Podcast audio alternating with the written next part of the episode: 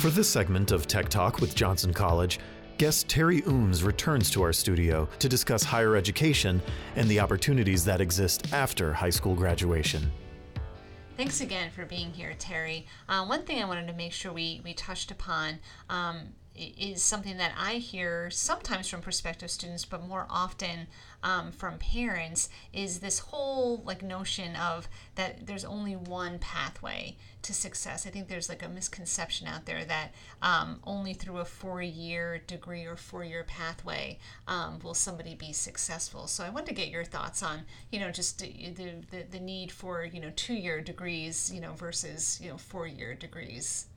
Two-year degrees are imperative what what people maybe are thinking of may have been the thing that was 50 years ago 40 years ago mm-hmm. but not today uh, two years degrees um, are usually focused on giving the students state of the art information um, access and ability to use technology which business and industry needs now and there is a clear pathway to success uh, through that two year degree that could lead to many other things um, with continuing education mm-hmm. or without. Mm-hmm. Uh, and, and the world is changing, and I think we have to make sure the perception of higher ed changes along with it. And so, um, like you said, looking at an individual holistically, but that becomes a community level problem yeah. with those kinds of issues as mm-hmm. well. Yeah. Um, and, and one thing, too, that we've been talking a lot to students about um, sort of that that relates to that is you know being open to that concept of lifelong learning and but also like stacking their credentials that you know again they they, they have these needs um, you know as long as their basic needs are met then you know typically we then um, take on the, the the next thing. But just you know helping students understand that there's more than one pathway to success there's more than one pathway to employment. Um, and sometimes just saying like whether you have to go part-time or start at a two-year school you know get your degree start working make some money yeah. and then you can always go back to mm-hmm. school but oh like sort of always like looking at um, kind of what's right for for them in their in their life and building on that it's great that you take that approach because i think a lot of students especially going on to higher ed directly from high school panic um, yeah. as as they're ready to enter the workforce. Um, not only about geez, did I choose the right career path? Am I mm-hmm. am I doing the right thing in the right order? And and they're making decisions as if that's it for the rest of their lives. Yeah. And we see the see that a lot with students that pass through our doors as interns. I've seen it with my own kids, mm-hmm. and it's like, whoa, guys, go! You do your best. Yeah. You learn what you like, what you don't like, mm-hmm. and then you take the next step and it may be more education or it may be a different job or a different line of work entirely or a different company mm-hmm. but this is not this the one decision that you're yeah. making for the next 70 years uh-huh. and you've got to remember just because you graduated with this degree doesn't yeah. mean you're done mm-hmm. um, you you may dabble in something that you like and i think that's wonderful whatever mm-hmm. it may be but then you better make sure that you have the education behind you to back it up so mm-hmm. that you're mm-hmm. successful in that dabbling yeah that's a that, that's a great point and i always look at it myself too sometimes like you mentioned about being being the, the, the parent i experienced it the same way i originally wanted to go to a, a two-year college well first i wanted to you know manage rock bands but I, there was a two-year college on long island where i could have been a music management major so i had a gram this grand plan that I was going to go, and then um, and then when my parent my and my parents said, well, no, like it's just a two year school. You need like in their minds the only pathway to success, whatever that even meant mm-hmm. um, at the time, was going for a four-year degree. And of course, I don't, you know, regret any any of my my education. Um, but but looking back, you know, I we I still hear that a lot. I, I see that a lot in talking um, with parents. Um, you know, even sometimes, you know, when we have open houses or there's there's there's visits, we you know the prospective student like they're they're they're here. They already like see themselves here and see themselves in the workplace. Um, and sometimes it's it's still the the parents that you know we, we have to say like there's a lot of value in a two year um, degree. And there's even studies now that that demonstrate that there's like you know sometimes more value. And not to discredit you know four year degrees. No i think there's something for everyone. But i but i agree with you. I i think it's the result of that whole large baby baby boomer generation yeah. um in and you know my parents were the same way and frankly i was a naive child I didn't realize there was any other path other than mm-hmm. a four year college degree. I thought everybody was going to college. You know, little did I know. Um, and and then as I'm raising my own children, I think it's more because of the line of work I am. I see the different paths and this different opportunities.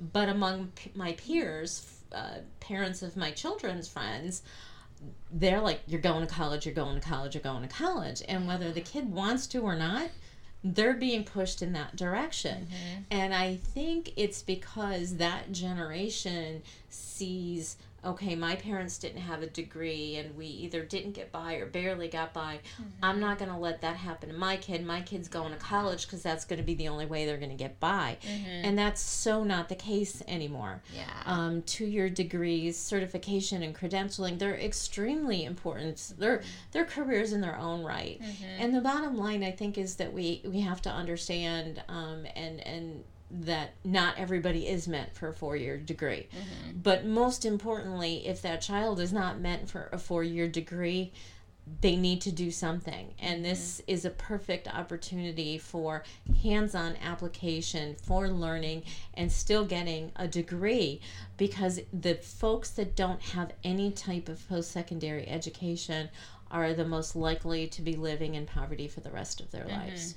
Yeah. And so that's what we need to get across. There is absolutely nothing wrong with the two year degree in working of any of the trades mm-hmm. um, that that you want to work in, um, regardless of, of what other folks think.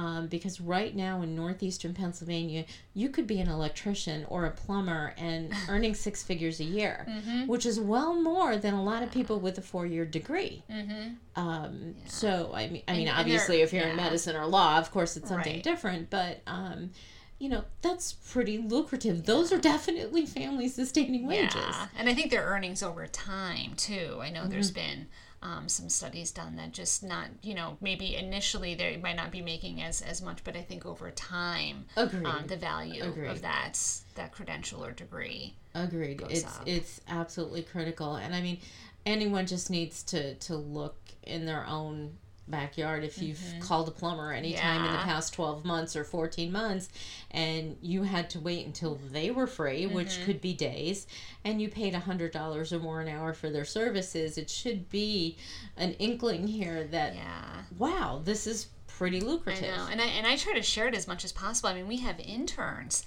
interns making 19 20 $21 an hour so that's as an intern so then mm-hmm. it only goes up from from mm-hmm. there and that's that's you know in in all um, almost all of our programs of of study and it's interesting we try talking with employers about apprenticeship um, and they they weren't so much interested in that i think for for a lot of them being so busy right now they might see it as one more thing they need to do um, mm-hmm so we created sort of our own homegrown mm-hmm. apprenticeship type program where our students aren't just getting doing their internship in their fourth semester but we're even now um, developing ways in which they can take their labs right directly out an oh, industry oh, location. Wonderful. So yeah, they're the students are getting exposed to the real world of work that much sooner. Employers mm-hmm. are getting exposed to our talent pool that much sooner. So we really saw it as, as a win-win.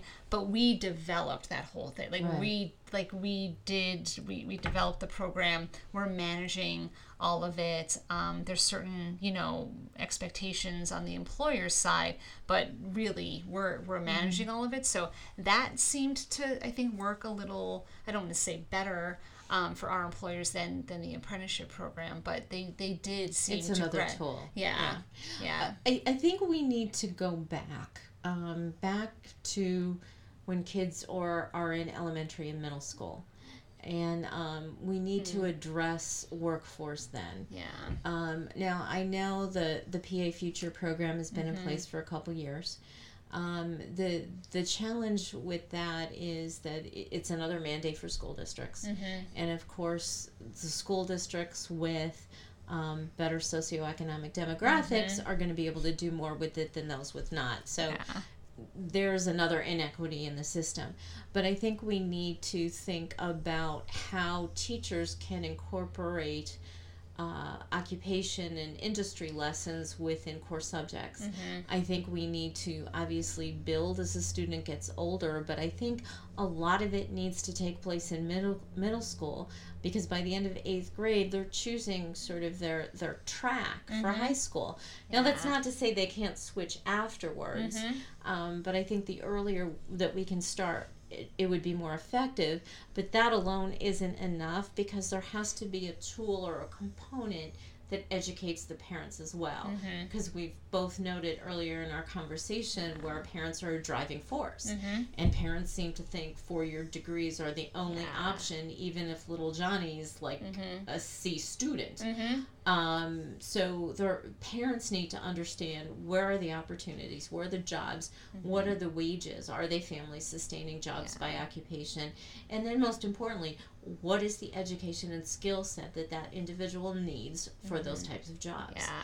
and then they can really be the most beneficial to those kids, yeah, and helping direct them as opposed to I hate to say it, but being a stumbling block yeah. because they have this perception and image of something that's 50 years old. Mm-hmm. Yeah, it's so it's so great that you mentioned middle school. So um, what's interesting? So my daughter's 11. She'll she'll be going into middle school next year. She already knows. Well, she has said that she has an interest in airplanes. She wants to do something in aviation or logistics, and that like that gets me so excited because again i know what the future is and i know the demand that that's going to be there so even now again as a parent i'm thinking well how can i encourage that what are things like um, because you know right now in fifth grade uh, she's not necessarily getting exposed to that so mm-hmm. how can i cultivate that or even share like with the school like hey like they're all like her friends they're they're starting to to like know what they what they're interested in what they want to do how do we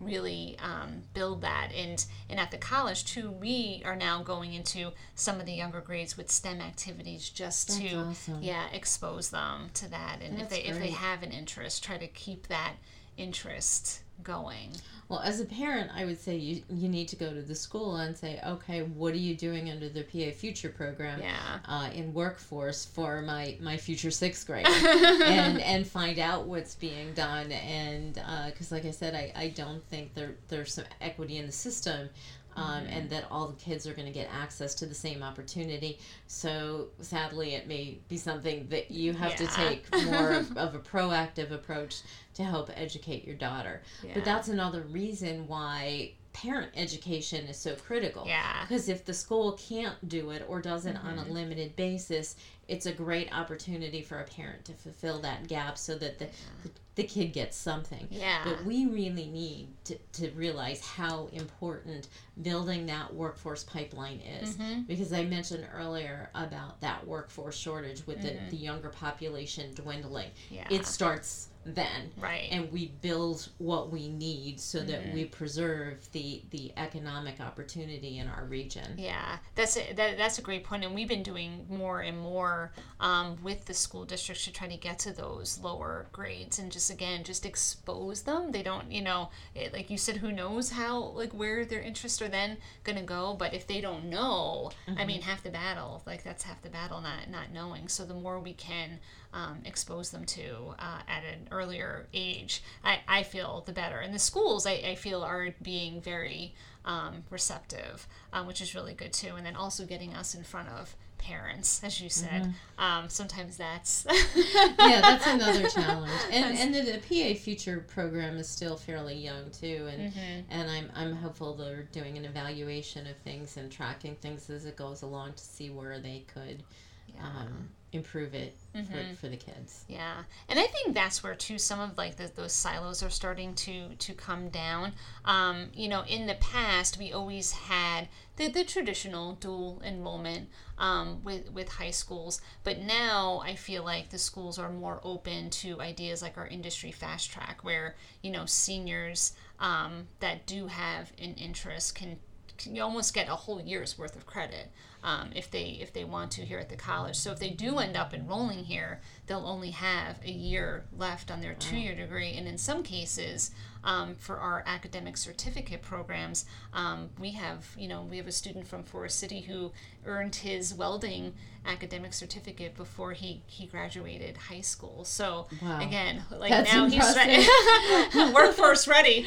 yeah, that's that's really impressive. But you also bring up a good point because those types of initiatives are successful for more than one reason.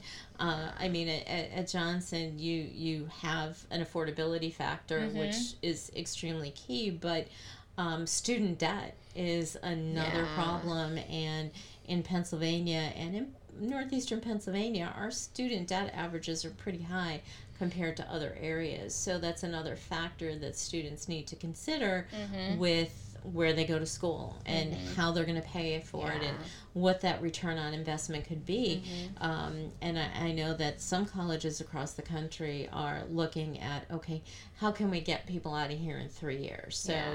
they're they're reducing the number of like liberal arts types mm-hmm. of electives and focusing on getting kids into their core courses and getting them out the door in three years. Mm-hmm. Um, and that's that's innovation and education that I think now we're becoming more competitive uh, mm-hmm. uh, in that sector uh, the the winners are going to rise to the top when yeah. they, when they can innovate. Yeah, and prospective students and parents are just becoming so much more savvier because they are so I think so much more aware of, of the, the, the debt.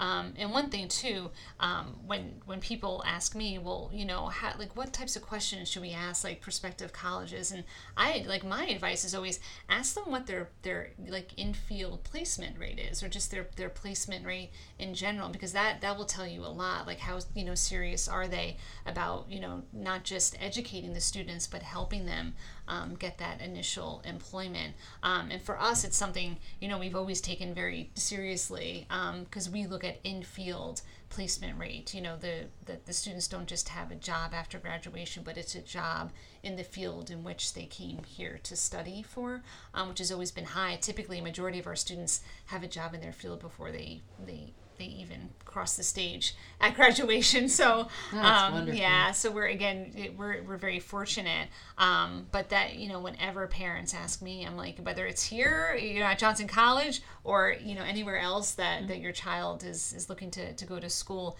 definitely you know again kind of begin with the end in mind, like where mm-hmm. like what's you know what's right. going to be after the two or four years. Um, for for my child, what are their their, their prospects? Yeah, that's a, a very savvy question that, that all parents should be asking and yeah. considering in the decision making. Uh, I know that the the new federal report card system on yeah. on higher ed is also requiring that be part of the published metrics. So mm-hmm. um, obviously, it's it it is the most important question is what happens after this what are you yeah. preparing that kid for and if you're doing it well then they're they're going to get this outcome at the mm-hmm. end um, and so I agree with you. That's a great question yeah. to advise parents yes. to ask. And, and in terms of work, like work, you know, going back to the workforce development, what in like your from your perspective, like what are some of the the, the hot jobs and the the hot career paths? What's getting the the, the buzz and Well, you know, um, I looked online this morning um, in in this uh, system that we subscribe to, and right now, as of today, there are seven thousand four hundred and forty four job postings in Lackawanna County alone. Mm. Um, that's huge. They yeah. represent uh, twenty four hundred employers, um, and um, it, it's kind of a mixed bag. Mm-hmm. There are some with the four year degree requirements because it, it, we can break it out by education. And there's a lot with two year degrees and certificates mm-hmm. and credentials. Mm-hmm. Um, you know, healthcare, uh, almost any aspect of healthcare. Um, huge demand and will continue to be a huge job generator for the future. Yeah. Um, so, but um, yeah, very competitive among educational requirements. But that seven thousand four hundred and forty four yeah. job number right now, mm-hmm. you know that that's opportunity. That yeah. that gives people a chance. Mm-hmm. And and in northeastern um, Pennsylvania, I know um, again going back to our history, there's a lot of like the coal and um, sort of being a one industry region. Um, do you I, like do, do you hear about that? Uh, and and yeah, and I know are stuck in the past around here. Um, we need to get away from from that. It's great to have history, mm-hmm. but it's history. Right. So we need to live in the present and plan mm-hmm. for the mm-hmm. future and realize that northeastern Pennsylvania is very diverse. Yeah. Um, we have a very diverse industry base, which mm-hmm. is extremely critical. It means our economy is not dependent on one sector yeah. like it used to be on coal. Mm-hmm. So when coal went away, we lost 80% of our jobs, 50% right. of our population, mm-hmm. and it was a disaster. Now there's some resiliency there in having yeah. that diversity. Mm-hmm. And so, yeah, we can say that there are the top three clusters mm-hmm. in the mm-hmm. region are, are dealing with healthcare and education, uh, manufacturing and logistics. Those are the mm-hmm. top three employers by industry in northeastern Pennsylvania. So, mm-hmm. under those industry codes obviously there's a whole variety of yes. occupations from very low skill to very high skill but those are the 3 mm-hmm. um, but there's a presence of everything here and yeah. opportunity within those yeah i always say like it, i think we, it's it's just great that we are that diverse economy and like we don't want to go backwards let's not yeah. let's learn we do tend to get stuck in the past and mm-hmm. and think about yeah. you know change is bad no change is really good because right. Look where we are now mm-hmm. and that's where our sh- focus should be. Yeah. It's great to have history, mm-hmm. and it's mm-hmm. great to say that's what it was, but yeah. let's focus on the here and now mm-hmm. and how we drive our region to that next yeah. level. And and again, too, going back to what we were saying about you know stackable credentials and career paths. You know, no one's in that same job anymore for thirty years behind a machine, like you know, pushing a button. Again, like the industries themselves are so diverse, and like you said, under those you know big buckets of where the demand and there's a lot of different um, you know positions that kind of then funnel up into those those larger um, the, those larger areas. And I always say there's there there's a career path for for everyone. So again whether you're coming right out of you know a high school or a CTC and maybe can't go to any you know institution of higher ed immediately there's there's sort of a, a way an entry point in. And then when you're ready and you get that two-year degree there's you know another like sort of set of you know career paths and jobs. And again the more edu- education you get there's sort of that that job and, and career path um, you know for everyone. So i kind of just wanted to hear your perspective on that too. I know we touched upon it a little bit earlier um, but maybe you can expand on that i wholeheartedly agree. Um, i i think one um, a high school diploma just doesn't cut it anymore. Yeah. So you have to have something. Even if you end up going in um, as a production specialist in a manufacturing firm, you have to have some credentialing to get started. Mm-hmm. Um, but given the fact that there is so much opportunity because of the workforce shortage, you can learn and work and learn mm-hmm. and work and build your own path right up yeah. to the top. Mm-hmm. Really now there there's no excuse unless you don't want it to happen. Yeah. Um, but you can drive and if you make a mistake mm-hmm. and you go for something and it's not something you like, it doesn't mean it's the end because there's a whole plethora of higher education opportunities for you to get something different. Mm-hmm. Um, and you just have to be open to that. So many people think, well, once I get my degree, I'm done. Yeah. That's not the way it works. Mm-hmm. Maybe 50 years ago it, it was, but today's economy is changing so rapidly. Business changes rapidly. I mean, you just look at the extent of how automation has taken over yes. in business uh, and there's now careers that didn't exist five years ago. Mm-hmm. Well, that yeah. that evolution is going to continue, mm-hmm. and we have to continue to upgrade our skills yeah. in order to be relevant.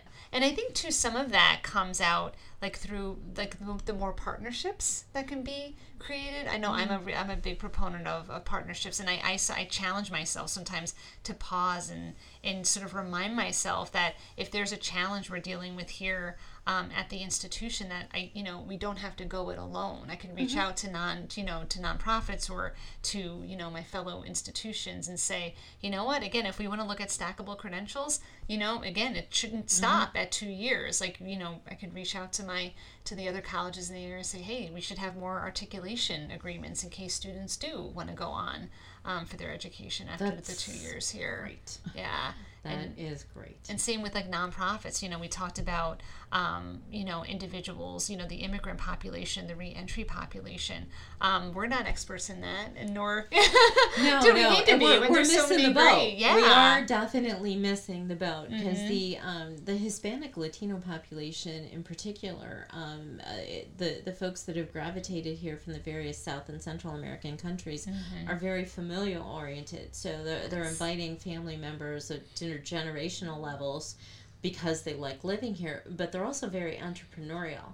Yeah. Um, and there, you could see some elements where in some communities small businesses are starting to spring up. Mm-hmm. Um, and so I, I, I, think we're not harnessing the capacity of that diversity in a number of ways. Um, mm-hmm. Um, so we, we really do need to talk and be more collaborative and yeah. work together because um, it does create more opportunity. Mm-hmm. Even starting small. I know, you know, we've been talking with United Neighborhood Centers about, you know, is there a small group uh, you know cohort of you know non-english speaking students that are going through their family literacy program you know even if it's five students if they go through that program and then come through a short program here and again then they're hopefully getting out into the workforce and mm-hmm. you know elevating their um, like their their wages and their their whole their whole mm-hmm. world could change, which is oh, you know yeah, that's huge. And then you start marketing those successes, and mm-hmm. then suddenly you can scale it up, yeah. and do more for more. Right. Yeah, mm-hmm. that's how I always feel. Mm-hmm. Whether you're having an impact or two or five or five hundred, it's